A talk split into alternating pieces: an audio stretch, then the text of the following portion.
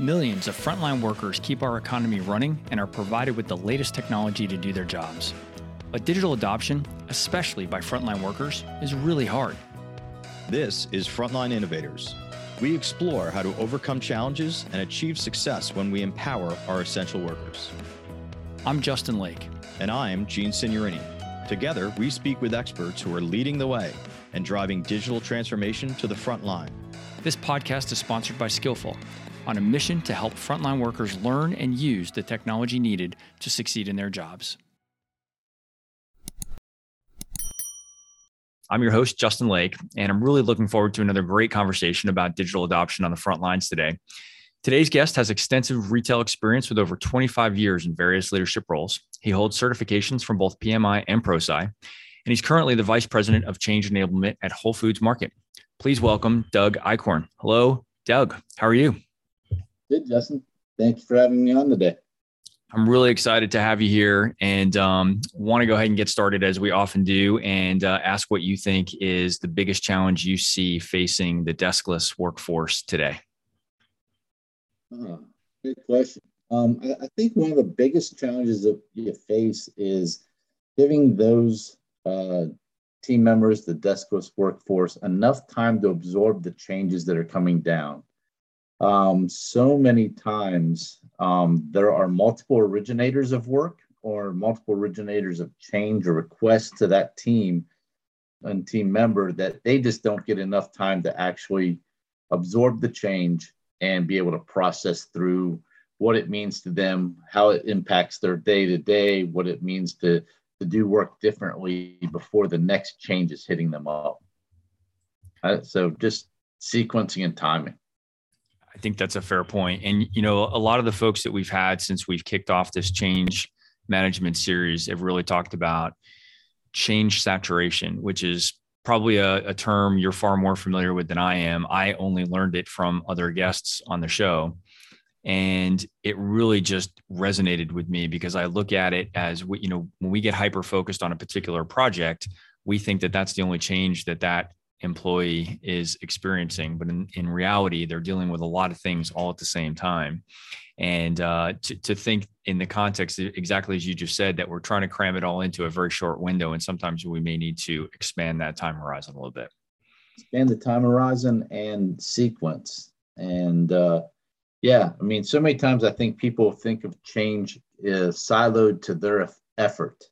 Meaning like hey we're just changing this one thing when they what they really need to do is partner with other folks in their organization that may also be changing that same role.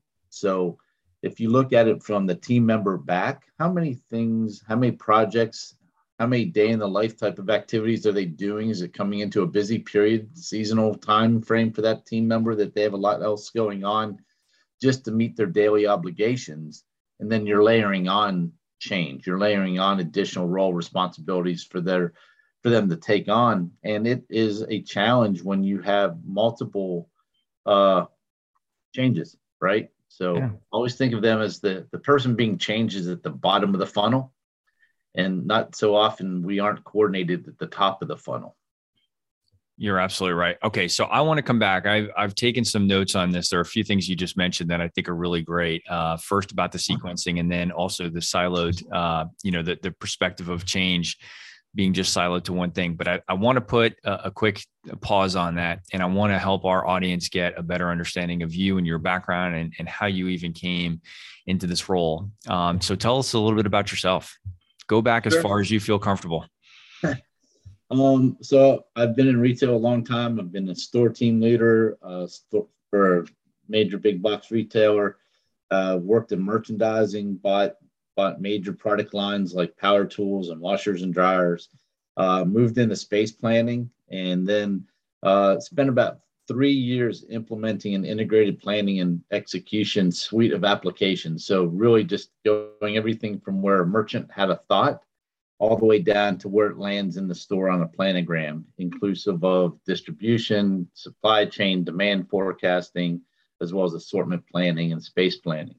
And uh, so all of those teams had to change as we implemented new technologies as um, both deskless and desk knowledge workers, right? So, sure, sure. Um, really that that's what gave me the hook into really enjoying change management and project management and coming to appreciate just because it's a good idea doesn't mean it's going to get adopted or just because it's a better way of doing something doesn't mean people will change to it um, there's a lot of uh, inertia and resistance in change. So that's really what set me on my quest around project management change management.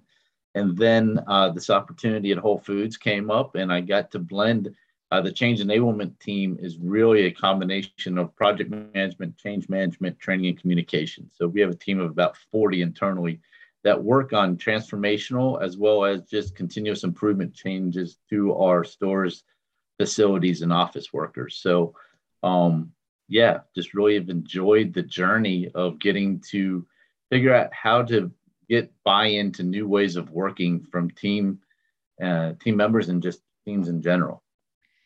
So I love that part about the resistance and and not that I love the resistance, but I, I love your recognition of the resistance. And so I, would like to to dig into a lot of bit about that a little bit, which is uh, how did you decide to then turn your focus to trying to resolve those challenges there with the adoption, you know, the resistance of of employing this new technology? Um, I, I think that I got hooked on resistance in the fact that it's a gift right? So every time somebody pushes back against the change or against a technology or an improvement to the process, you really are getting a, an opportunity for sponsorship. You're getting an opportunity to resell the vision and the why. Because um, people rarely push back against the actual thing they're talking about. They're pushing back because they don't believe in the change, usually in general, right? It, it's not going to meet something in their their way of thinking, their way of doing business, their role, their responsibility, what they're accountable for. So the where you see resistance, I, have always told people it's a gift. That's what that's where you want to dive right in and really start addressing it with the team member because it gives you a great chance to sell the story. Where we need to be most afraid of and change at least is when the team is quiet. So if you deploy something and you hear nothing, that's a whole lot more scary than having your email box light up or the phone start ringing and uh, you know people start telling you why it won't work they're at least engaged they're trying it and they're they're they're bringing out opportunities for either imp- improvement or understanding have you had any of those projects where you've seen silence on the other side yes and the slow no will will usually i mean it's pushing through inertia, which is really hard. And uh, those are the hardest transitions. And usually they're uh, more along the continuous improvement projects. People who own a business process or a technology think they're solving uh, a problem for the end user. And a lot of times the end users aren't experiencing what they think they are. So yeah. that that's usually the the challenge there. Yeah. No, that makes a lot of sense. So I, I want to flip it back around and talk about, you know, kind of where we started the conversation and, and what we think is the, the biggest challenge facing the, the deskless workforce. If we were to pull together a, a team of, of folks on the front lines in your organization or, or that which you worked previously, what do you think they would say is the biggest challenge they face today? Do you think they'd perceive it the same way? I think they, they, they would perceive it in context of um, is the technology actually adding value? So what we don't see is the uh, the challenge in adopting the technology is, but is it really any better than what we're doing today? Right. So while you're giving me an app to do something I might be doing on a clipboard today, the clipboard just seems faster, and I can go back and key it in. Like, and it so works every time. It works every time. You know, paper and pencil. There's something to be said for it the the efficiency comes when you know you're just standing in front of the, the display or you're standing in front of the product or the shelf and you're able to key in the correct quantity and get the suggested quantity or whatever it might be versus having to write it down go back and research it log in lose your paper. Um, but there's that sense of security in how i've always done it. I know my product. I know my business. So um, I, I think that they would challenge the fundamentals. Like is it really better? And then once they try, a lot of times adoption comes through trial and, and you have to incentivize trial. So yeah, I think that they would probably still challenge the is it generally better? Yeah, I think that's interesting. So how how do you suggest for our listeners, what are some ideas around incentivizing that trial? Because that's a really interesting point that you raise, and I'd like to just have you dig into that a little bit further. Yeah, I mean, as many times as possible where you can take away the previous ways of working and remove options. So some a lot of times what you'll see are people launching pilots. So they'll do these long phase deployments and they never actually shut off the old way of working. It's always there's the safety net whether it's from a tech standpoint like there are some some architectural reasons they can't shut it off until the other one's fully stood up. I get it but you can always hide those types of applications. But it's when you don't take away the option. Um, if you're truly committed to the change from a tech side and rolling it out um, create as many one-way doors as you can or at least the perception of a one way door to the end user. So taking away options drives trial. Um, you know, then you have you're forced to really deal with the improvement or does it work? But you know, creating that that lack of option to the old way of doing it is a great way to at least get utilization. You may not get proficiency, but you might get utilization. Yeah, that sounds like a little bit of tough love as a as a tough approach. It, it is, but you can either go hard and fast or slow and long, and the yeah. second is a really painful process. Yeah. Well, and you mentioned another word in there as you were describing uh, that, and it, it's really about the commitment. I, I think that's the other piece is I think we're we send a signal sometimes to the end users that we're trying to engage in change when we do keep the previous solutions around that we're not even sure ourselves if this is going to work well right? And then we we wonder why we don't have full and complete engagement you know from the men and women on the receiving end of that. So i i really like your suggestion about really just pulling it back and saying we're all in on this together good the bad and the ugly and we're gonna we're gonna go make this thing work. And, to be all in uh, you also have to challenge the tech team to really evaluate what's minimum viable or minimum lovable product, right? So a lot of times it's like, well, we just want to get it out the door because it's going to immediately improve something. And that may be true, but if it doesn't integrate into the business process, or if it creates additional work for the end user to use the application uh, to sustain the, the, the implementation because we haven't gotten all the way through development, um, that, that's also really hard. So, I mean, you're going to be committed, you also have to deliver. Well, and that that raises a whole other topic, and and you and I talked about this a, a little bit as we were preparing for today about the, the difference between the end user community and the development teams and uh, kind of the different agendas. Can you share a little bit uh, of your thoughts on agile deliver uh, development methodologies and and what you believe to be the impact to the end users? Yeah. So um, I like to say there's doing agile and being agile, right? So development loves to, the have agile as a way of keeping the, the, the developers busy, sequencing work, all those great, you know, methodology reasons for doing agile. At the other end of the experience, though, there are tens of thousands of team members that may have to be updated and trained and continuously evolving to your application. And, and if you are dropping code on a frequent basis, like every three weeks, you know, every four weeks, and you're changing that user interface, you have to remember there might be part time workers. There could be workers who have been on leave, who have taken a holiday.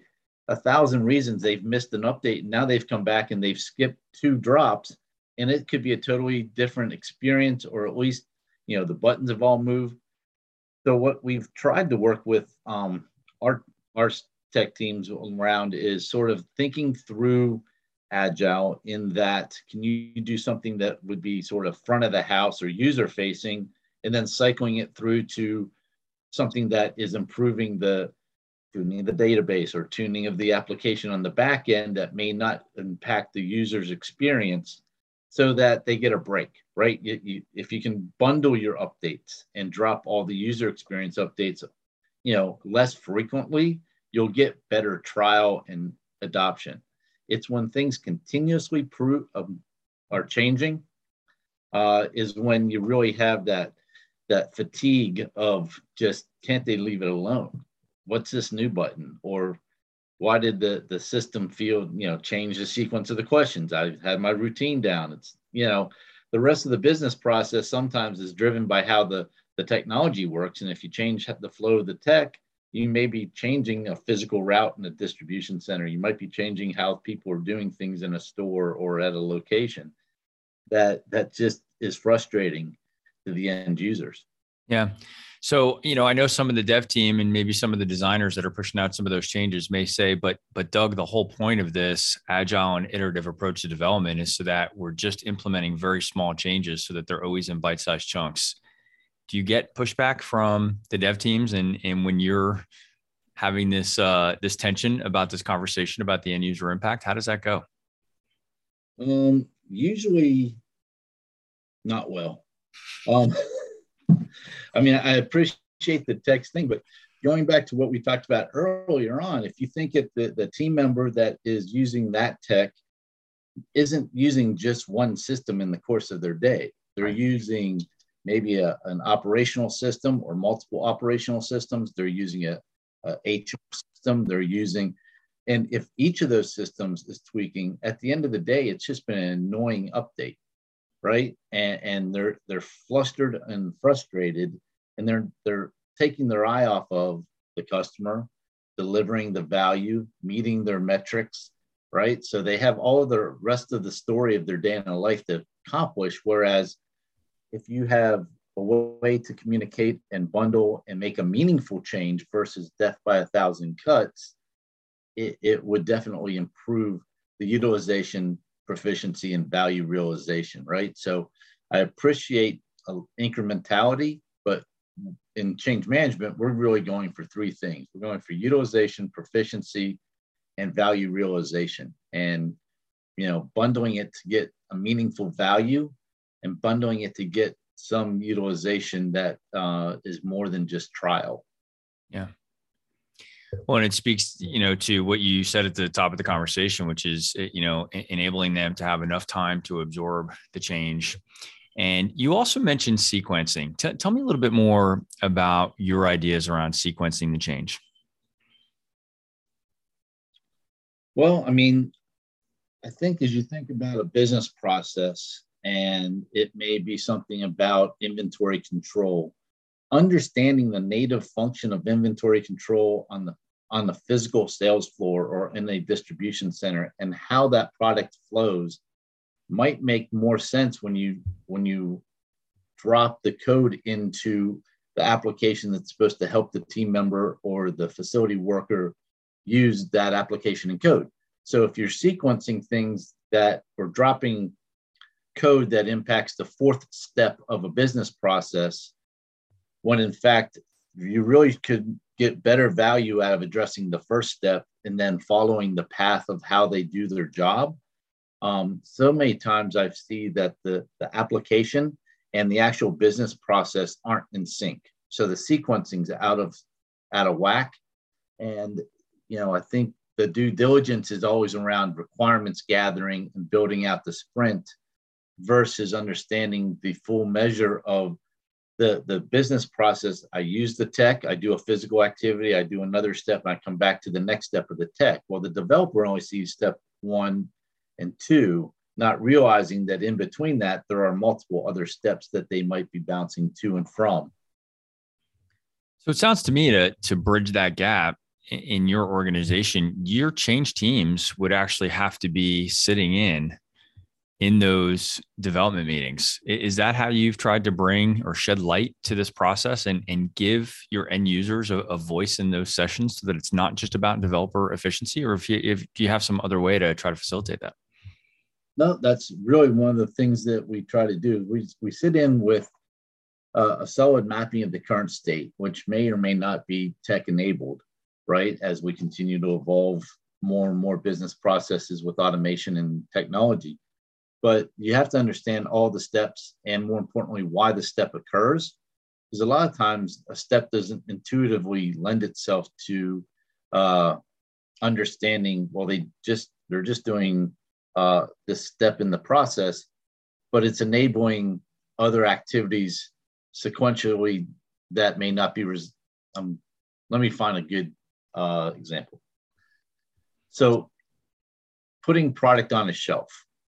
So I have to receive the product, I have to uncrate it, I have to get it to the right aisle, put it on the shelf, I have to price it, and I have to scan it in to make sure that the planogram's up to date, right? So all those steps have to occur. Well, I'm also inherently, when I'm labeling it, I'm touching the pricing system. Uh, when I'm scanning it into the planogram, I'm scanning it, you know, through a space planning system. The inventory planning team has the information from receiving it, accepting the, the quantity into the store, and then the cash register decrementing the inventory out of the store, right? So that whole cycle, But that's three different business processes, three different tech systems that the team member is flipping between almost seamlessly in their world. But if you're not documenting all of those steps, you may not realize that you're asking them to do something totally out of sequence. Like, why they need to label the product before they can, or print the label before they can go to the shelf. But the tech might just say, you know, scan it and put it on the shelf. It's like, no, they got three other things they got to do that you don't know about. So, and and that I think, correct me if I'm wrong, but is a segue into the next thing that you said at the, the top of the conversation about silo, right? The, the idea of siloing. So teams are focused on just the system that they're working on. Those teams tend to be isolated, and yet the end user experience can span across multiple systems just in the course of one workflow, as you just described right there. So, is that what you were referring to when you were thinking about how the, the, the impact of being siloed?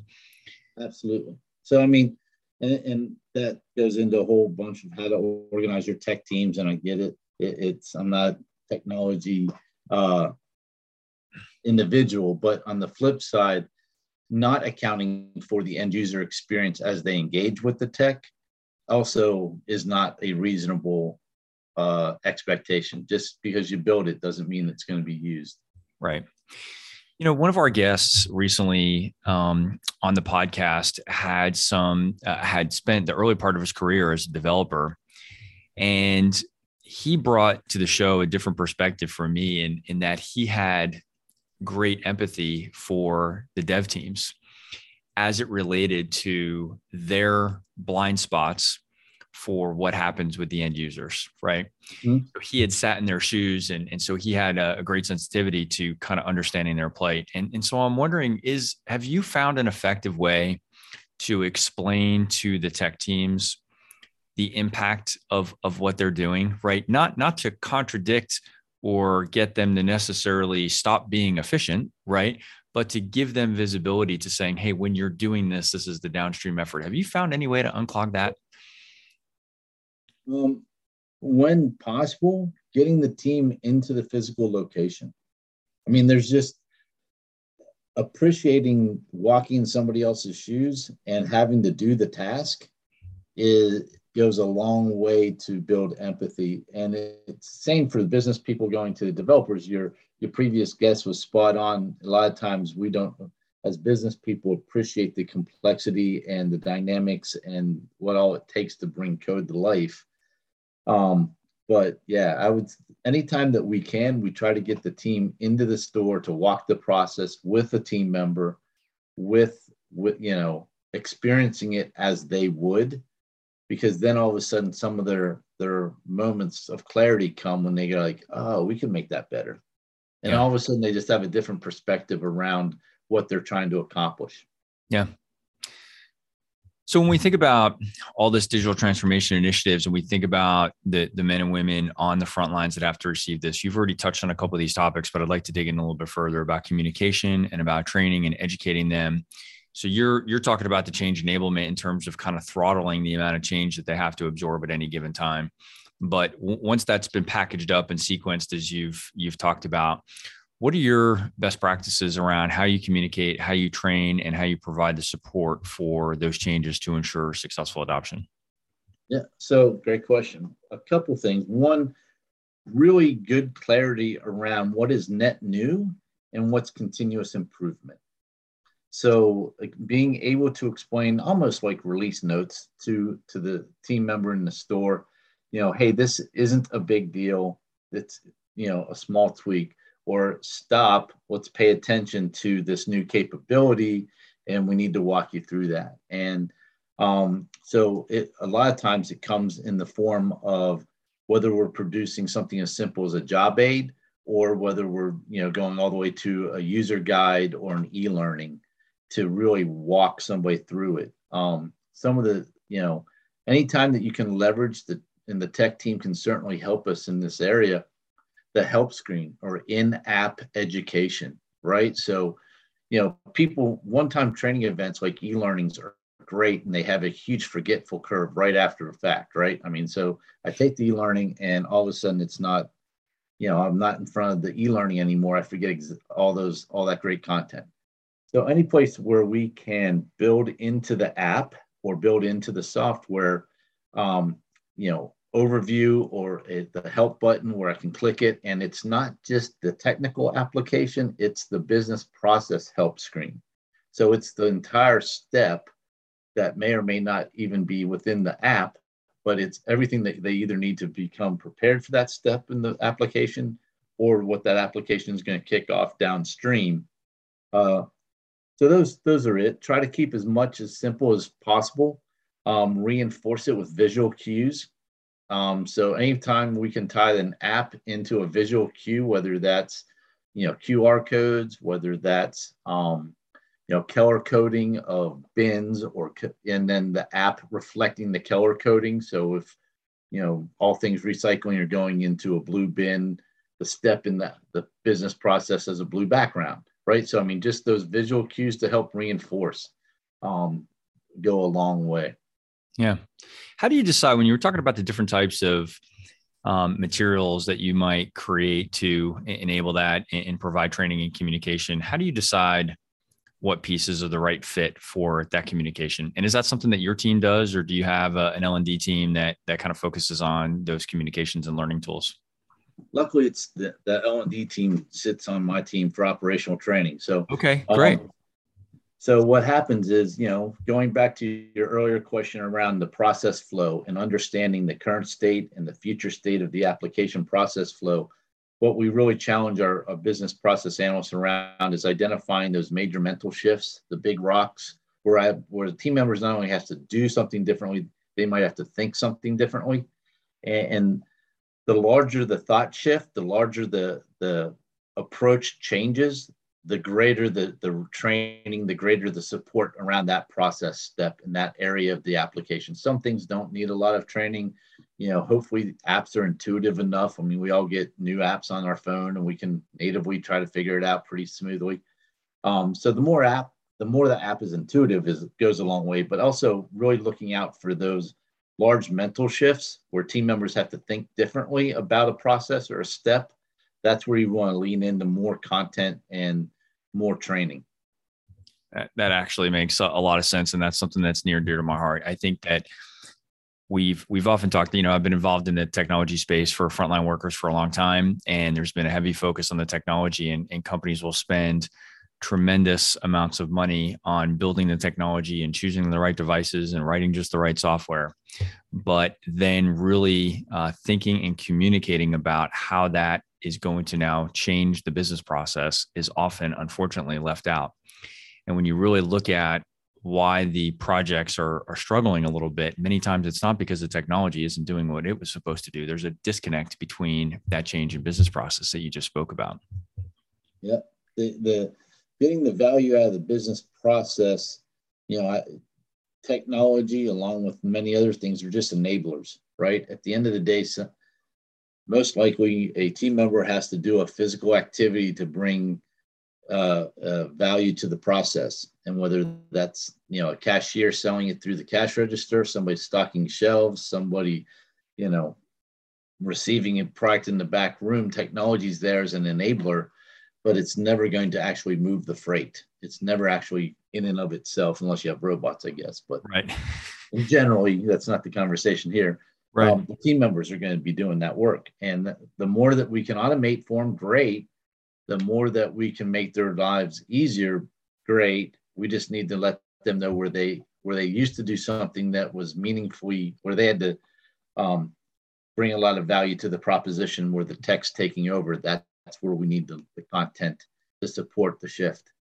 Yeah, see, you're you're bringing up another topic that we've actually talked about here in the show quite a bit, which is, you know, one, one of the challenges for end user adoption can be that those end users believe that the ultimate goal is to replace them with the technology. Hmm. And, and in a heavy, heavy innovation company like yours today and the parent company, um, you know, I, I can see your frontline folks feeling very threatened by that. Do you see that as something that comes up in conversation, or do you feel maybe if it doesn't come up, that it's still an underlying tension in in transformation initiatives? Oh, absolutely. Um, I, I think you know there's technology is always viewed as trying to streamline and eliminate, right? I mean, if I can do something with a button, I don't need the people, and that's rarely the case. And the hard part is, you know, projects that I've seen at both my past retail, my, my previous retail experience and here, like self checkout. Cashiers get very nervous if you install self checkout. But the truth is, there's rarely enough cashiers to go around. And we, what it really does is it helps the customer check themselves out so that they don't stand in line. And, and you rarely see, you know, large decreases in the number of cashiers staffed in a store because, in all honesty, you, you probably didn't have enough cashiers even with self checkout. Like there, that role is no less important. It's actually probably more important even if you have self checkout. So, you know, the, the benefit of self checkout is customer experience and engagement. It's not necessarily a labor savings, but cashiers probably don't have that view, right? So they, they see belted lanes going away and freestanding self checkout lanes going in. You still need monitors, you still need folks to bag and shopping carts and the rest of the story. There, there's rarely a, ever a labor you know impact to a lot of those types of things. But great question. I, yes, yeah, and you have to really be upfront and transparent. I think the more transparent and authentic you can be about the objective of why you're doing a technology like self checkout, or any place where you're replacing a, a person with technology in that process, um, the better off the change will go. Doug, this is, I think we're missing. I'm not suggesting you are missing the opportunity, but I think holistically, as I look to speak with a lot of large companies who are doing very um, creative and innovative things on the front lines, they're missing an opportunity to smooth that transition by communicating better about everything that you just said, right? Because I've been in a lot of those planning meetings in the conference rooms prior to the rollout.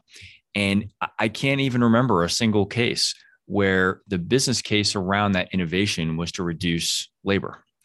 It might have been to extract more output from the labor. It might have been to improve safety and regulatory compliance and things like that. But they've literally, in my experience, it's never been to reduce headcount. And yet, one of the biggest fears that we hear from the frontline workers are the assumptions that they make is that that's exactly what it's designed for. And I think we're we're exactly as you said, we're shooting ourselves in the foot. This is an easy, it should be easy, low hanging fruit to be better at communicating so that we can then ease them into really the knowledge aspect of of making sure that they know, you know, why this is happening and how it's all going to work. Yeah, that, that sponsorship on the why and really driving home the, you know, this is why we're doing it. This is what we're going to get out of it. And this is how it supports our mission, our vision, our purpose, our deliverable to our customer. Um, that that's really if you the more you can do that, because team members resonate with that. Like people like to show up for work and feel like they're making an impact, whether they're at a desk or they're not at a desk. And, and when you know you introduce technology that they view as potentially jeopardizing their ability to make that impact, then they will get nervous and they'll be resistant and they'll make the change harder than it needs to be. And uh, that's just human nature. Yeah. You, just mentioned the the desk, you know, workers as well, knowledge workers, and one of the things that's I'm really curious to get your take on is do you feel that there's a difference in the change management strategies and tactics that you would employ for your frontline workforce and operations versus those that you would uh, employ for the knowledge workers that you you know primarily are working at a at a desk with a desktop or laptop do you think those scenarios are the same or or do they warrant different approaches they warrant different approaches different tactics Um, you know, knowledge workers have access to technology all the time, right? No, I can't think of too many people that do not have a computer sitting at their desk, right? right. So they all have access to internal intranets or share drives or where wherever you can publish re, you know training reference material and make it easy for them to continue to do their process. Whereas deskless workers may have limited access to technology. They may not have enough you know smartphones laptops tablets in a in a retail environment or in a facility to make that readily accessible electronically. So things like supporting a digital enhancement with a back of house poster or a you know cue card or a qr well qr code because most folks do have smartphones if yep. they're allowed to use them they're private but you know depending where you can easily get reference material directly to them for the thing they're doing and it's you know training and you know training in the flow of work is really where we're trying to get to is training people while they're doing their activity with the relevant knowledge about that activity. Yeah. So when you think about that, you know, when they're in the flow of work, they have other responsibilities. And I feel like the time is managed differently.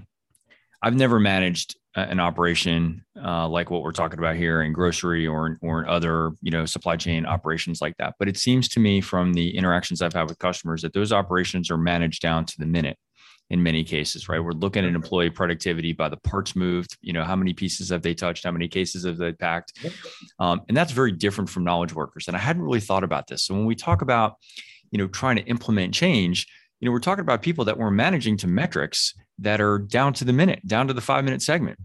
And do you feel like uh, we allot enough time for them to absorb all the change and still maintain their performance against those metrics? No.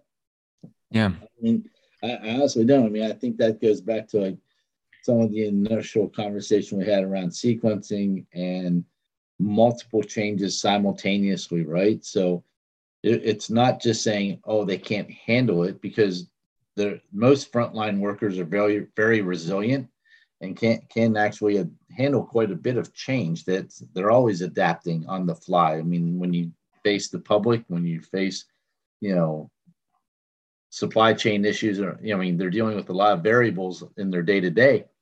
They are resilient. It's when they have to deal with net new activities or systems while trying to deal with the public and while trying to deal with the other impacts of their their lives and most positions like you were saying you know are metriced how many cases how much freight are you throwing how many units are you moving so they have an inherent potentially you know compensation tied to their meeting their metric. They have inherently you know a lot of pressure to get that accomplished and they don't want to spend a lot of time trying to learn your new process. Right. And i think that's understandable. I think it's fair of them to feel that way. And i, I guess that's really why I, I you know i like to explore this a little bit further because we have very legitimate business objectives that we're trying to meet with these transformation initiatives but we have put the men and women on the front lines into a pretty tough position to uh, absorb just an enormous amount of change, especially over the last two years when we've had just absolutely unprecedented circumstances for many of these men and women on the front lines. And um, you know, I, I, think we probably need to to be a little sympathetic to the circumstance that they find themselves in. That we've had more tech innovation happen over the last couple of years at the same time that they're having to deal with change that doesn't even have to do with the technology, right? So it's it's kind of a double whammy that's hitting a lot of these men and women all at the same time. Yep. So sell the what's in it for me.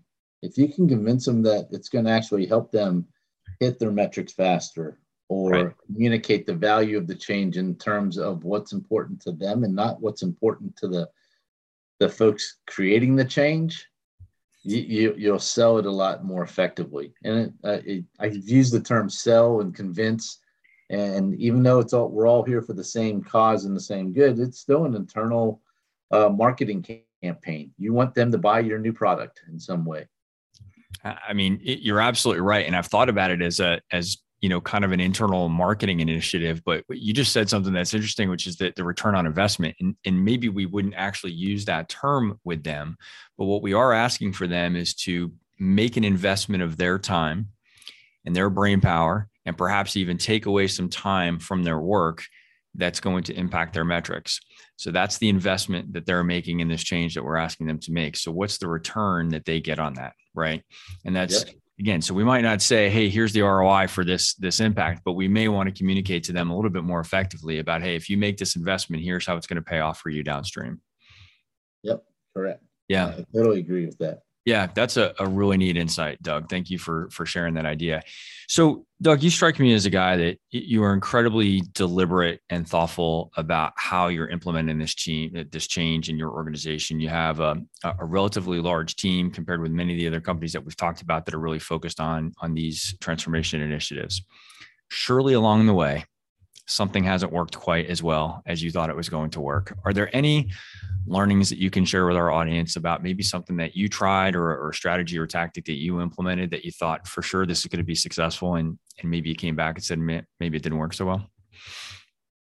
Um, assumptions, man. Um, the the more that you can get the voice of the customer, the more that you can get a pilot of somebody walking through the the change, walking through the new process. Um, when you assume even good intention, even when you assume you're solving a problem for someone else, you may not actually be hitting the mark. And and I would say the times that you don't take the time in the development cycle to truly understand what you're working and trying to address, and you go fast because you believe you know the right answer, is the times I've seen the greatest distress and the lack of success. So, um, yeah, I would say getting in front of the customer, whether that's a team member on the sales floor, factory worker, distribution center worker, like, hey, is this going to work? If you did this, would that make the process go better, the day go better, whatever? And you'll get great feedback. And while it takes time and you have to leave the cube to go do that, um, you will get much more uh, success and utilization proficiency and realizing the value of your improvement than if you just try to think of it yourself. Well, you, you touched on that a little bit earlier about, you know, getting the tech team out in the field and I, I, think that's such an important point. You know, I've been around mobile technology for the majority of my career, and I've often said, you know, shared with the team that we can't build mobile technology solutions from a conference room, right? We have to get out there and we have to see how the men and women in the field are, are actually operating. And there's another thing that I think is a, a part of the theme that you're sharing today, which is that those men and women appreciate being able to have input into how things are are going to be implemented in their world and so it just creates a, a much more constructive cycle of feedback and using that input to then iterate and then being able to uh, get better engagement from those changes because they've actually had a say in what's changing. When when, when you get the in, inevitable resistance from other workers and you can say well we had six of this role look at it and they've partnered with us and they used it and they really liked it. Can we connect you with them that really diffuses the resistance. It really helps adoption when you can say it was co created. Others in your role had input into how it was developed. And this is how we partnered.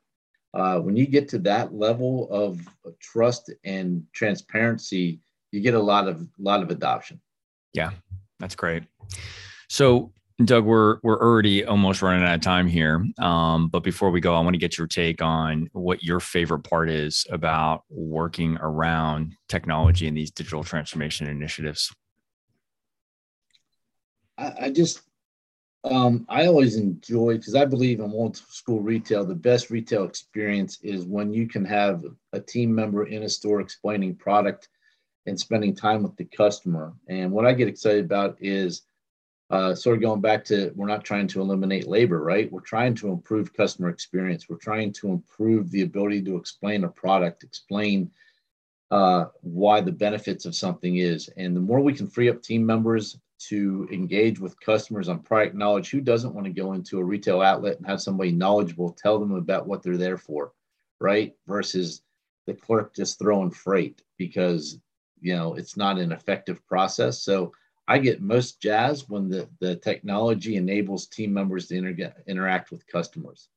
And, and that, that to me is frictionless customer service. Yeah, and, and, as a consumer, that's really what we're looking for too, right? We we want to to be able to interact with the associates on the store floor and, and actually get you know more value than what we could honestly do on our own. Right. And um, so I, I think that's a really good point. Are, are there things on the flip side of that that maybe you don't enjoy so much about working with technology? And and I'm I'm wondering if you're going to mention the development teams. no, no, they do great work. Development teams, you know, um, sometimes the the frustration of we have a process and we're going to value the process over the project that can be that can be a challenge for for any time that we're not willing to have an honest conversation about maybe can we can we think about how we see you know going back to sequencing going back to rotating the development cycles going like i appreciate your iterative approach but is there a way to work through that that we're not just overwhelming teams with uh, excessive change? Yeah I, I know it's it's not just as simple as just saying, hey, we just need to collaborate better. Um, but but that you know, at its core, that's essentially what you're saying is we need to collaborate. We we all need to have probably better visibility into what's happening inside those other functional groups so that we can be more informed. And when we're making decisions that can impact others, you know, we can do that eyes wide open. And I think that's really the theme of you know change management as I've come to understand it from all the folks that we've had on the podcast that really the the change practitioners are sitting in the middle where kind of being a translator between all of these different groups to make sure that everybody's on the same page. And so it's it's really why we've invited so many change management professionals uh, to the podcast because i think at the end of the day and you and i talked about this when we first met on our prep call that the tech innovation is rarely really about the tech right? There there are humans on the other side of that and we have to take them into account at every step along the way or the tech's going to fail. Absolutely. Yeah, yeah. it's before we uh, part here doug i'm curious to know um, you know back in the old days we used to learn and develop professionally by going to events and you know different types of conferences and stuff like that. Um, how how do you go about developing as a professional? Are you going uh, planning to go to any events in in 2022? Um, and and if not, how do you uh, continue to to develop professionally? Or, or I guess even if still you're going to an event, how do you also uh, do other things there?